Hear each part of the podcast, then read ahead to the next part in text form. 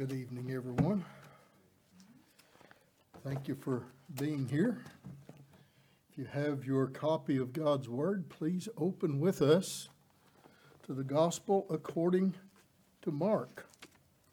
Gospel according to Mark chapter 15. We're making progress. It's been slow progress, hasn't it? But uh, uh, we're beginning in chapter 15 tonight, and then uh, there's only one more chapter after this. But I make no promises that we'll get through it quickly. Let's, uh, before we read, let's go again to our Lord in prayer. I'm so desperately in need of His anointing and enabling. And, uh, uh, you know, as we were just singing, we need the Holy Spirit of God to speak to us, to speak within us.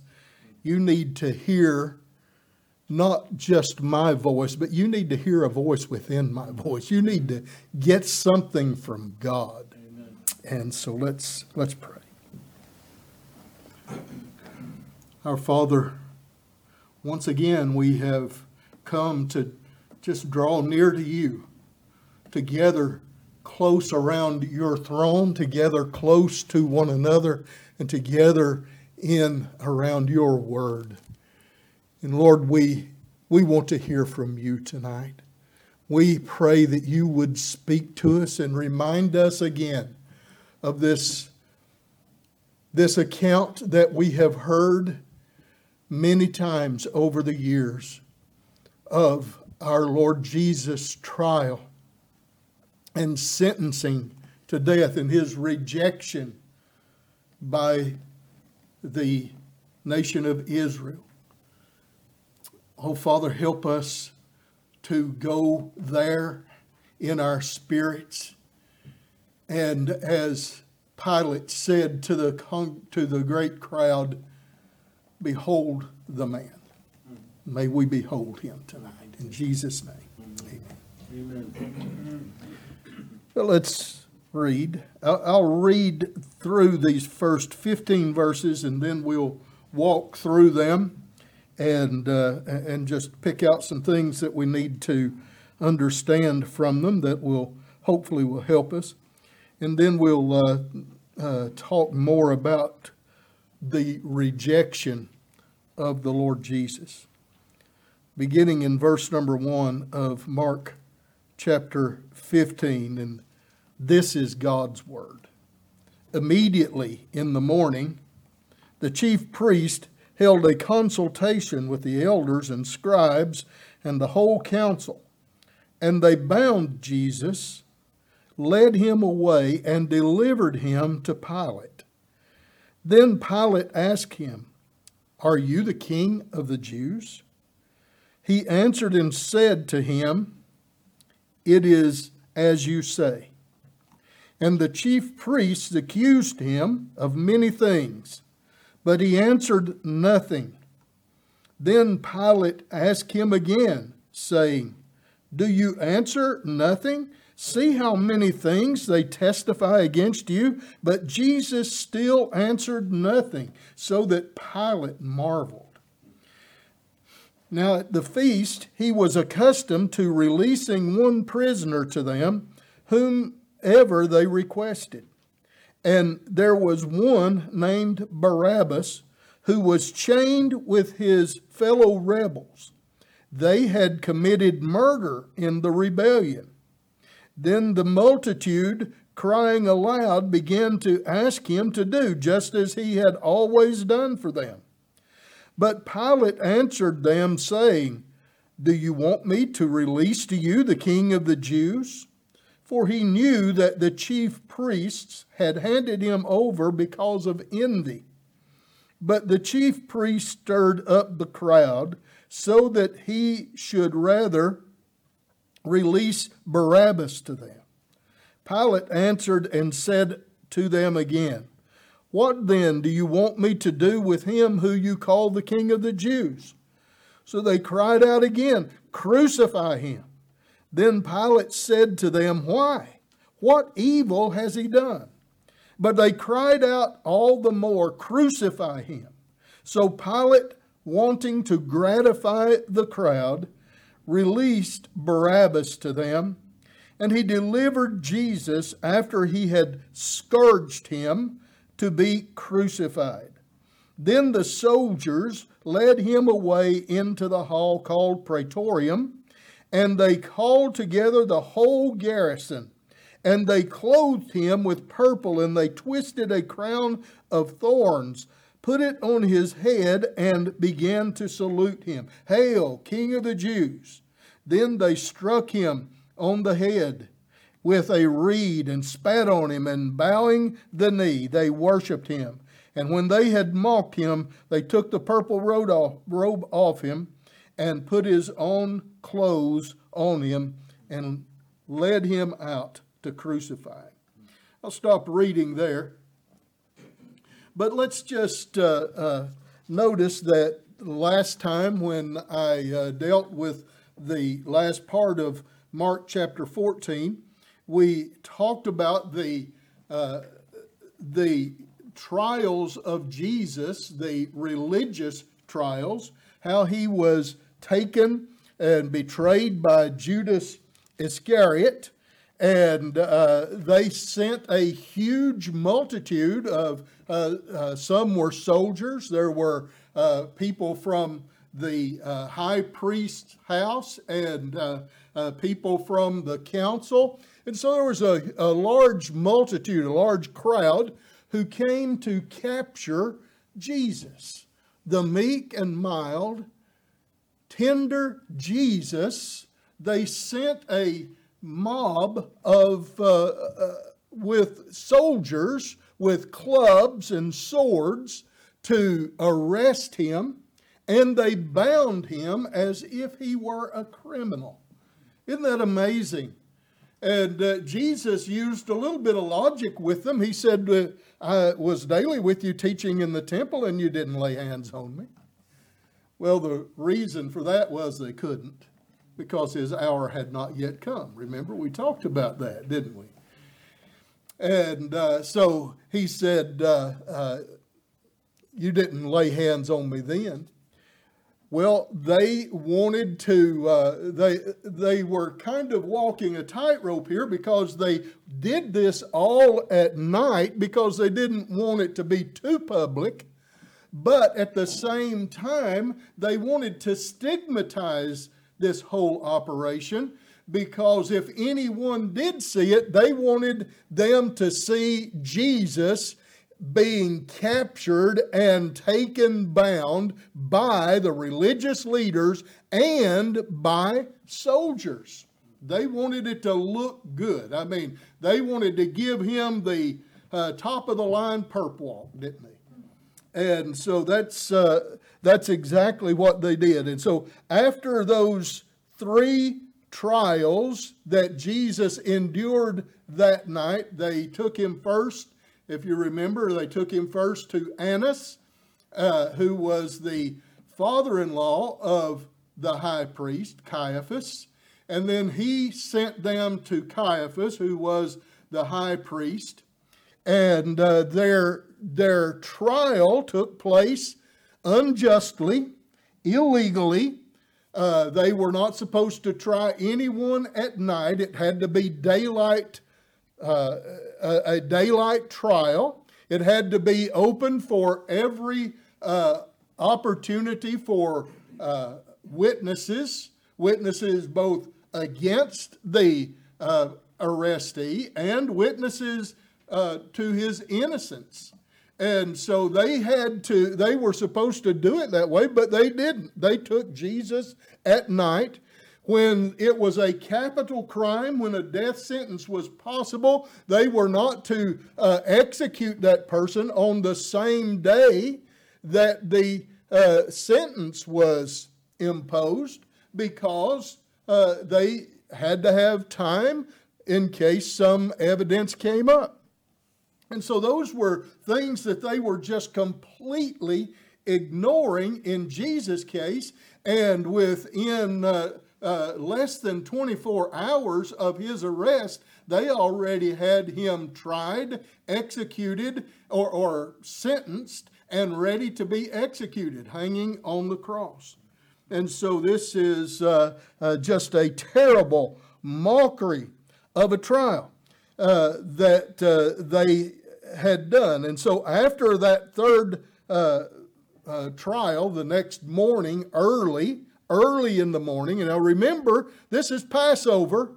So most of these religious leaders should have been somewhere else taking charge of uh, prepo, uh, Passover preparations, but uh, they had them gathered there and uh, they accused Jesus of blasphemy. And what did they mean by that? They asked him, Are you the Son of God? And he said, I am. He admitted to being the Son of God, and they said, What more evidence do we need? What more testimony do we need? And they accused him and convicted him of blasphemy because being the Son of God makes you of the same essence as God, right? And so he made himself God, they said. This was. Uh, this was their accusation now. This was their justification for taking him now to the Romans. Why would they do that? because they could not execute a person. They did not have the authority under Roman rule to, uh, to execute a criminal. The Romans had to do that. And so uh, they had to, they had to take him to the Roman uh, leader, the highest Roman official that was present, and that was a man by the name of Pontius Pilate. John chapter 18, verse number 28. And then they led Jesus from Caiaphas to the praetorium, and it was early morning. But listen to this but they themselves did not go into the praetorium, lest they should be defiled. it almost makes me laugh.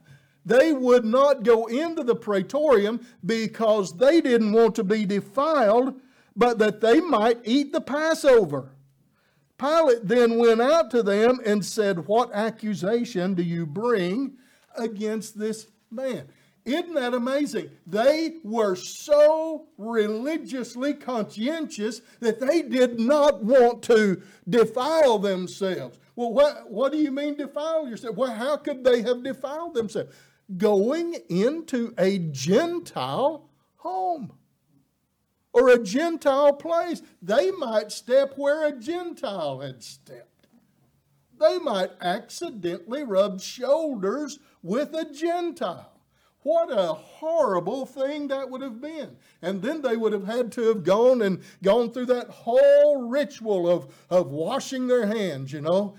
I can't dip my hands in the water and rub them together. That doesn't do anything but just, take your fist and just start. Isn't it amazing?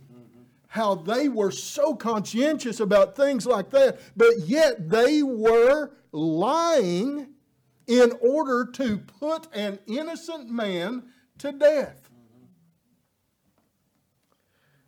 So they led him away to be uh, uh, tried by Pontius Pilate. Now, in verse number three, the chief priests accused him of many things, but he answered nothing. There's a, uh, uh, another verse that I, will share with you in Luke chapter 23, and we'll be uh, flipping back and forth into other uh, uh, books, uh, other of the other four gospels, because Mark actually gives a pretty abbreviated account of all the things that happened. But in Luke chapter 23 and verse number 2. Listen to what it says. and they began to accuse him, saying, We found this fellow perverting the nation and forbidding to pay taxes to Caesar, saying that he himself is Christ, a king. Now, the first thing I want you to notice about this is where is the accusation of blasphemy? They didn't say anything to Pilate about blasphemy, did they? And they had three things that, uh, three specific charges that they wanted Pilate to consider. He said, We found this fellow perverting the nation. Well, he was trying to fix it.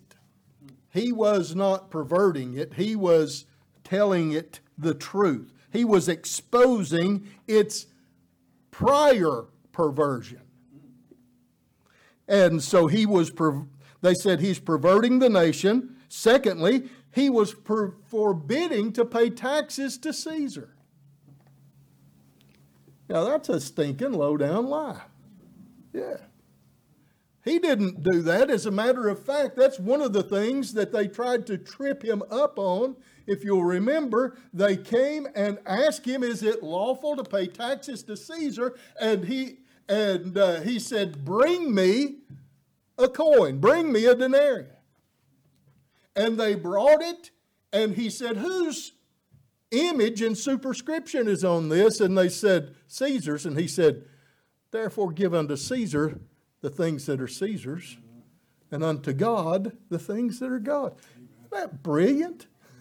Isn't that, a, isn't that amazing? But they didn't get it and they didn't uh, like it because it exposed their uh, hypocrisy, but they brought this accusation anyway, even though he did not do what they said. As a matter of fact, one time uh, they had asked Peter if his master paid taxes, and, and Peter uh, said uh, yes. And so Jesus said, uh, Go down into the water and throw a hook in, and uh, the first fish that comes up, there'll be a coin in its mouth. Take it out and pay the taxes for me and you.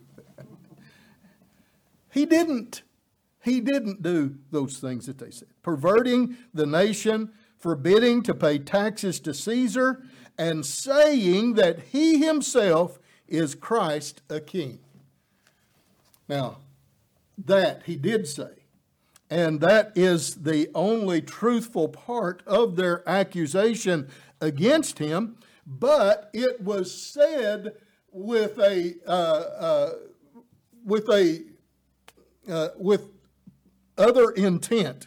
Uh, they wanted him to hear that word king because that puts it all in the political realm. And uh, so they wanted him to, he, they wanted Pilate to assume that Jesus was uh, claiming to be a king. And if that uh, is true, if he were claiming to be a king in a political sense, that would be a problem for Pilate, would it not? it'd be a, a problem for everyone there, but he was not claiming to be a king in a political sense. He is king. He was king before he got here, and he's king when he got here, and he's king now, and he'll be king forever. He is the king, not of the Jews, he's the king of Israel. Israel, the prince with God, that's what God, that's the name God gave to Jacob in that little wrestling match they had at Peniel. And Jacob fell on the ground, broken by the, uh, uh, the power and strength of the Lord, and, uh, and said, Lord, bless me. And God said, Thou shalt be no more called Jacob, but Israel which means a prince with God. For as a prince hast thou power with God and with men. The, and the people of Israel, the people, God's people, the people of the prince with God, they are not just Jews, but all those who have been saved by faith. Jesus is our King. And so the chief priests accused him of many things. But uh, in uh, verse number two, or verse number, yeah, verse number two, Pilate says, then Pilate, or the word says, then Pilate asked him, Are you the king of the Jews? He answered and said to him, It is as you say. Well, I, I wish I could. Uh, I wish there was some way we could get the inflection on that because I don't understand what Jesus is actually saying here, but he is not saying uh, that he's not a king, and he's not saying that he is a king as uh, in a political sense, but he is saying this, or he is doing this, he is not giving them anything to misunderstand. And so the uh, uh, the story goes on, or the account goes on. The chief priest accused him of many things, but he answered nothing. Then Pilate asked him again, saying, Do you answer nothing? See how many things they testify against you, but Jesus still answered nothing. Well, why would he not speak? Why didn't he defend himself? Well, I think we get uh, there's there's two reasons that I know of, and you can probably come up with more. But the first reason is he's fulfilling prophecy, right? Isn't that what uh, Isaiah 53 says that uh, he would do. That, like a, he was oppressed, he was afflicted, yet he opened not his mouth. He was led as a lamb to the slaughter, and as a sheep before its shearers is silent, so he opened not his mouth. He's fulfilling prophecy, just as we have uh, uh, pointed out all the way through this account. Jesus is fulfilling prophecy. The Word of God cannot be broken. The most important thing for him is to do his Father's will, no matter how much it hurt or how hard it was. The other reason that, uh, and this is just a guess on my part, but uh, you may come up with something better. But he was a master debater. He didn't want to talk them out of it. You'd remember all these questions they asked him, right? And trying to trip him up, and they could not trip him up. And it got to the point where the scripture said they dared not ask him any more questions. so, you know, he's on his way to Calvary. He is the master debater, and so uh, he did not uh, intend to uh, make a verbal defense of himself in order to talk his way out of this. Then in verse number six, now at the feast, at the feast, the uh, Passover, he was accustomed to releasing one prisoner to them, whomever they requested. And there was one named Barabbas. Barabbas. His name is uh, uh, interesting. I don't know how significant it is, but uh, uh the, it's a compound name. It has a prefix, bar, which means son, and Abba, which means father, right? And you can find that, read in uh, uh, Romans chapter number 8, was it verse 15, uh, where we go before God and cry, Abba, Father. He is, uh, uh and that is the name for, it, it's a more familiar name than just Father. It's, it's kind of like uh, Daddy or something like that, a, a, a more intimate name. But uh, so that means Barabbas' name means son of a father. Barabbas was a man that we find here. Uh, let, let, let, me read these verses, verse uh, 6 uh, down to, uh, mm, let's see, verse, verse 6 and 7. Now, at the feast, he was accustomed to releasing one prisoner to them, whomever they requested, and there was one named Barabbas who was chained with his fellow rebels. Okay, so he's imprisoned, he's chained with his fellow rebels. They had committed murder in the rebellion. And uh, one commentator said the use of the article the there means that it probably was some uh, uh, pretty high profile rebellion that uh, they wouldn't say uh, a rebellion, but the rebellion. It's like January 6th, you know, one of them big ones. and and, uh, uh, and he said they had committed murder in the rebellion. Then the multitude crying aloud, began to ask him to do just as he had done for them. But Pilate answered them, saying, Do you want me to release to you the king of the Jews? For he knew that the chief priest had handed him over because of envy. Now we see in these uh, in these verses this description of Barabbas that he was a man who was condemned already.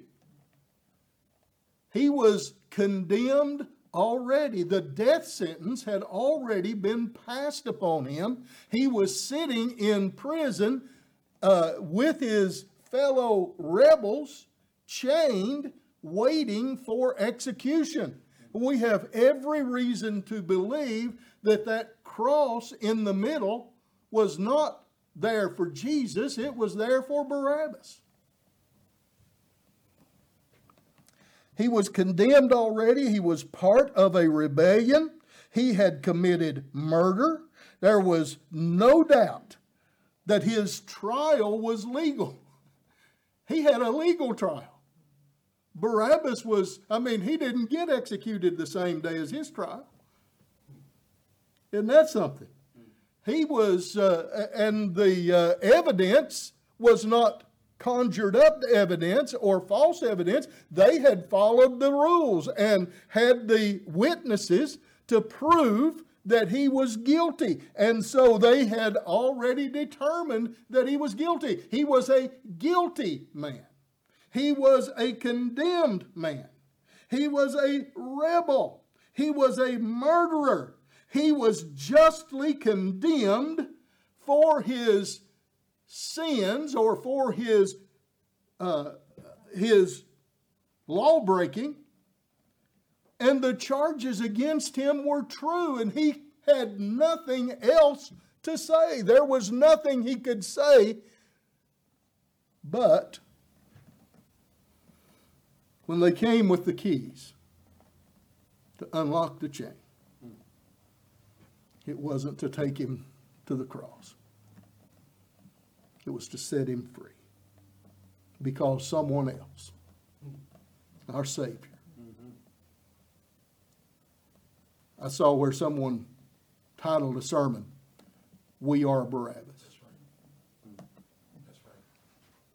I was already condemned, were you?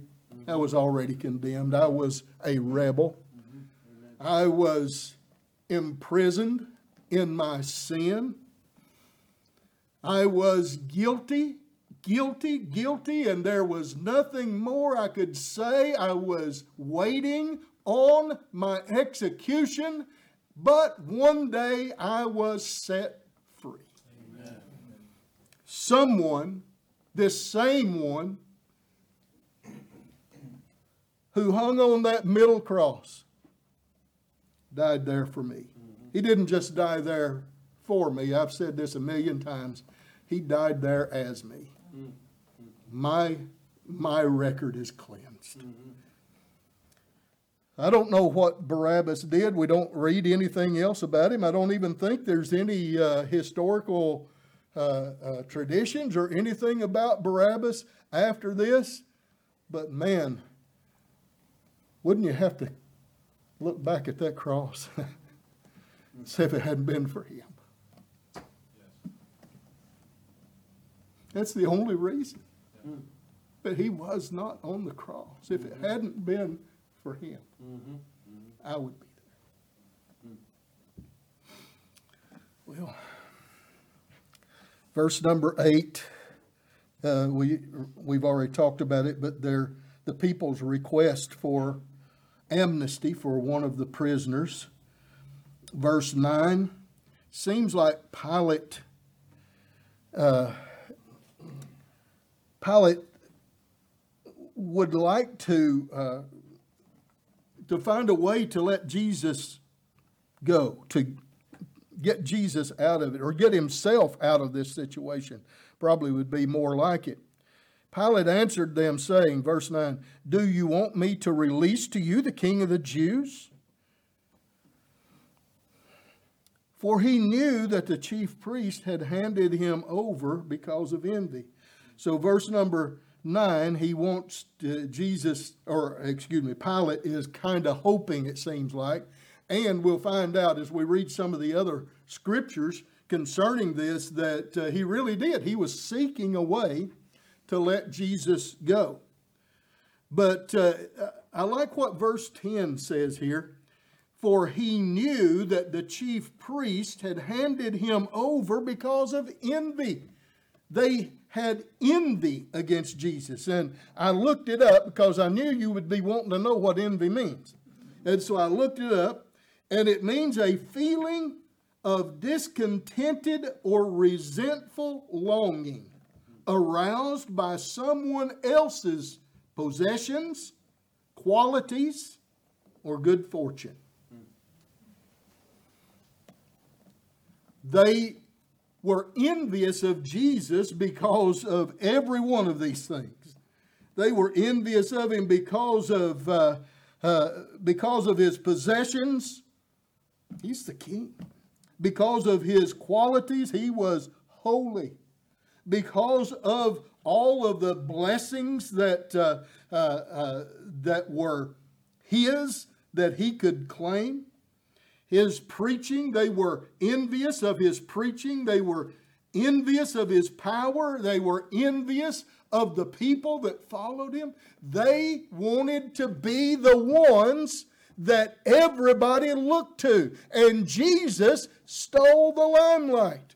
Jesus was doing for the people and for the nation what they should have been doing while they were uh, uh, scattering the sheep and devouring the flock. Jesus, his preaching was full of power. When Jesus came to the synagogue, things picked up. The demons began to cry out. No telling how long they'd been going to synagogue, and nobody, nobody's preaching had stirred up a demon until Jesus came in and preached.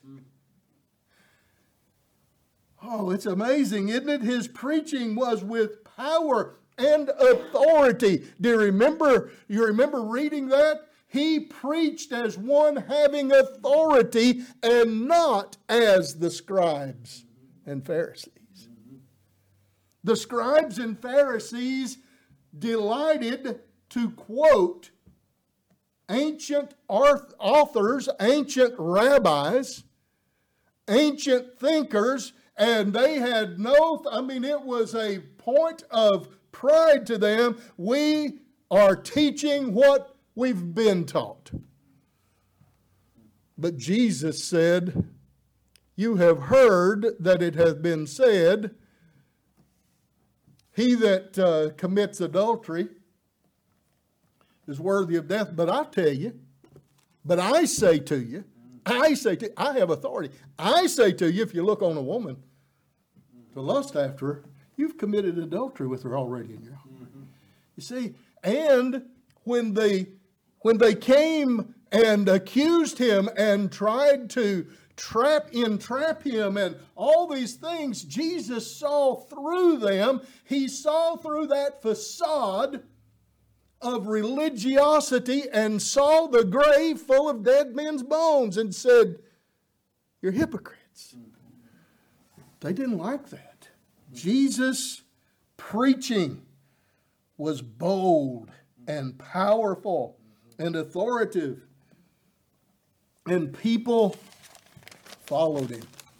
Not all of them uh, trusted him. Some of them just wanted to see miracles. But Jesus had a great following. His name was known. Verse number 11 But the chief priest stirred up the crowd so that he should rather release Barabbas to them. Now, let me, let me just make this suggestion to you. I'm taking a lot longer than I thought I was going to. Let me make this suggestion to you. We've often talked about just a few days before, Sunday or Monday the, uh, of the first of that week, Jesus had ridden into Jerusalem on a donkey, and all those people were shouting, Hosanna to the Son of David, and throwing palm branches in the street and all those things. And, uh, and we, we have often said, and I have often said, that same crowd that uh, followed him into Jerusalem shouting Hosanna are, is the same crowd that was screaming, Crucify him. But let's just throw this out. This, this is opinion. I, like Pastor Russ said, you know, some of, some of what I got's opinion, and I'll try to tell you when it's opinion. But maybe it's not the same crowd. Maybe these are, this is a crowd of, uh, of protesters that the Pharisees have ordained beforehand that have he's they've prepared them beforehand and the religious leaders have prepared them beforehand because listen it's passover. How big of a crowd are you going to get to go to pilate's house on passover? Is it going to be a, a, a, random mob of people that just said well, we want to get this guy crucified. He wasn't the enemy of the people, he was the enemy of the religious leaders. And so it's very possible, I'll just throw this out, it's very possible that this was an imported mob that they had already uh, uh, given them their script and told them exactly what they were to say and what their opinion was, and maybe even paid them off a little bit, and they had them there ready. And when Jesus, when Pilate came out and uh, and said, "What are we going to do with Jesus?" They said, "Crucify." Verse 12, it looks like Pilate still wants to release Jesus, and he does. Uh, let me let me just read this. You don't have to turn, but Luke 23, 20. Pilate, therefore, wishing to release Jesus, again called out to them. But they shouted, saying, Crucify him, crucify. Verse 13. Here is the cry of the Jewish people of rejection. So they cried out again, Crucify him. Pilate said to them, Why? Why? What evil has he done? But they cried out all the more, Crucify him.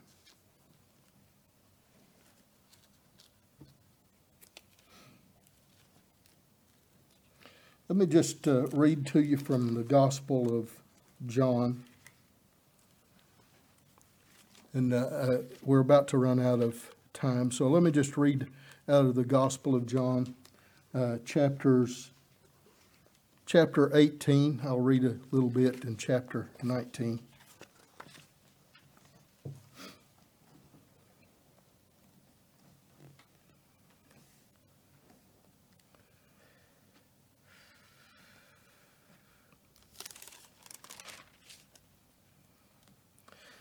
Then they led Jesus from Caiaphas to the praetorium.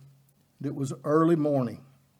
But they themselves did not go in to the praetorium, lest they should be defiled, uh, but that they might eat the Passover. Pilate then went out to them and said, What accusation do you bring against this man? They answered and said to him, If he had not been an evildoer, we would not have delivered him up to you. Then Pilate said to them, You take him and judge him according to your law. Therefore the Jews said to him, It's not lawful for us to put anyone to death. See, there's what I was telling you earlier. And he and the saying of that the saying of Jesus might be fulfilled, which he spoke, signifying by what death he should die. Now, Jesus had already said that he would be lifted up, right? That's what he said in chapter 12, John chapter 12. I, if I be lifted up, I'll draw all men to me. Lifted up means dying on the cross. That's not a Jewish form of punishment. He would have been stoned to death probably under Jewish law, but he was crucified. And so this was all again to fulfill prophecy. Therefore, the Jews said it's not lawful for us to put anything, anyone to death, that the saying of Jesus might be fulfilled, which he spoke, signifying by what death he should die. Then Pilate entered the praetorium, again called Jesus, and said to him, Are you the king of the Jews? He answered, Are you speaking for yourself about this, or did others tell you of this concerning me? Pilate answered, Am I a Jew? Your own nation and the chief priest have delivered you to me. What have you done? Jesus answered, My kingdom is not of this world. My kingdom is not of this world. You get it. You know, it took me a lot of years to get it. His kingdom is not of this world. And he said, uh, if my kingdom were of this world, my servants would fight, so that I should not be delivered to the Jews. But now my kingdom is not from here. You see, that's all Pilate needed to hear. That's all any of the political leaders needed to hear. He is no danger to us. Pilate therefore said to him, Are you a king then? You say rightly, Jesus said. I, that I am a king. For this cause I was born, for this cause I've come into the world, that I should bear witness to the truth. Everyone who is of the truth hears my voice. Pilate said to him, What is truth? And again, I would like to be able to hear the inflection on that. When he said this, he went out again to the Jews, said to him, I find no fault in him at all. And then he, we talk about, uh, we read about the uh, release of Barabbas. Then let's, let's look at uh, chapter 19 now. So then Pilate took Jesus and scourged him. And the soldiers twisted a crown of thorns, put it on his head, put a, on him a purple robe. You know, they, they put, there's probably, I think MacArthur said this, it was probably a robe that uh, Herod was uh, ready to throw away or something. But I can just almost hear the mockery. The, the whole thing was mockery. You know what would be hilarious? I got this robe I'm about to throw away. And they've got all this going on about the king of the Jews. Let's put it on him and send him back to Pilate. That'd be funny, wouldn't it? But I wonder how many billions of time over the centuries that he's had time to think about how funny that was.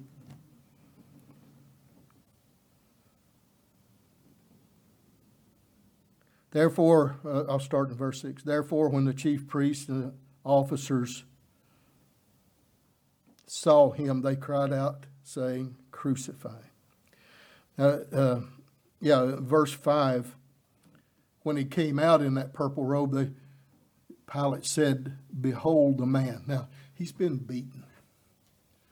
He has been beaten about the face. Uh, there's one of, I think it's in uh, might be in Psalm 22 where it talks about they plucked out his the uh, hair from his cheeks, his beard, ripped his beard from his face. They took the cat of nine tails. That's what I've heard it called, but it's a a a, a scourge that uh, has a handle on it, has several leather uh, cords, and they tie stone or bits of bone into it, weave that into them, and they just beat the person. And it's not to lay a cut on them, it's to dig into the flesh and yank. The Jews had a law that uh, when a person was beaten with a whip, he couldn't be beaten but 40 stripes, and just to be sure they didn't overdo it, they did 39 stripes, 40 stripes minus one. But the Romans didn't have that law. And they beat him until he was unrecognizable. Psalm or Isaiah 52. His visage was so marred more than any man.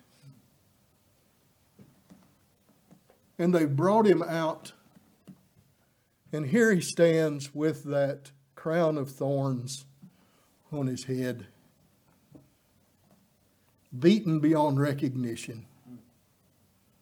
And he hasn't even mentioned turning back or quitting. He hasn't, you know, if, if, you know, if it was you and you had the power to vaporize those guys, but he didn't do that. He didn't take any comfort. He didn't ask for any comfort. He wanted to suffer every every bit of the pain, the agony that was ours.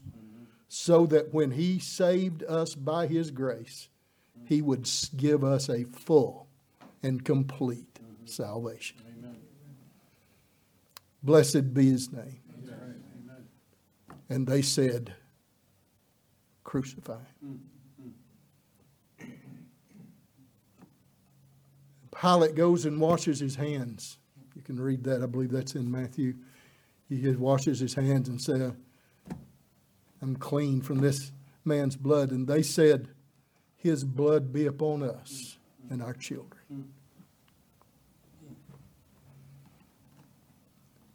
Oh, it has been. But that does not mean that if one of them will come and repent, he will, he, it, doesn't mean that he wouldn't save them. There's mercy, mercy, mercy. As they put him on the cross, Luke again says that he was praying, Father, forgive them, for they know not what they do. The very ones nailing him to the cross. Father, forgive them. What a wonderful Savior.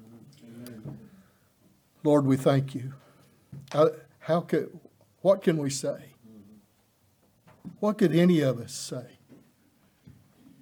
to you who have suffered so much and so willingly and counted it joy in order to redeem your people?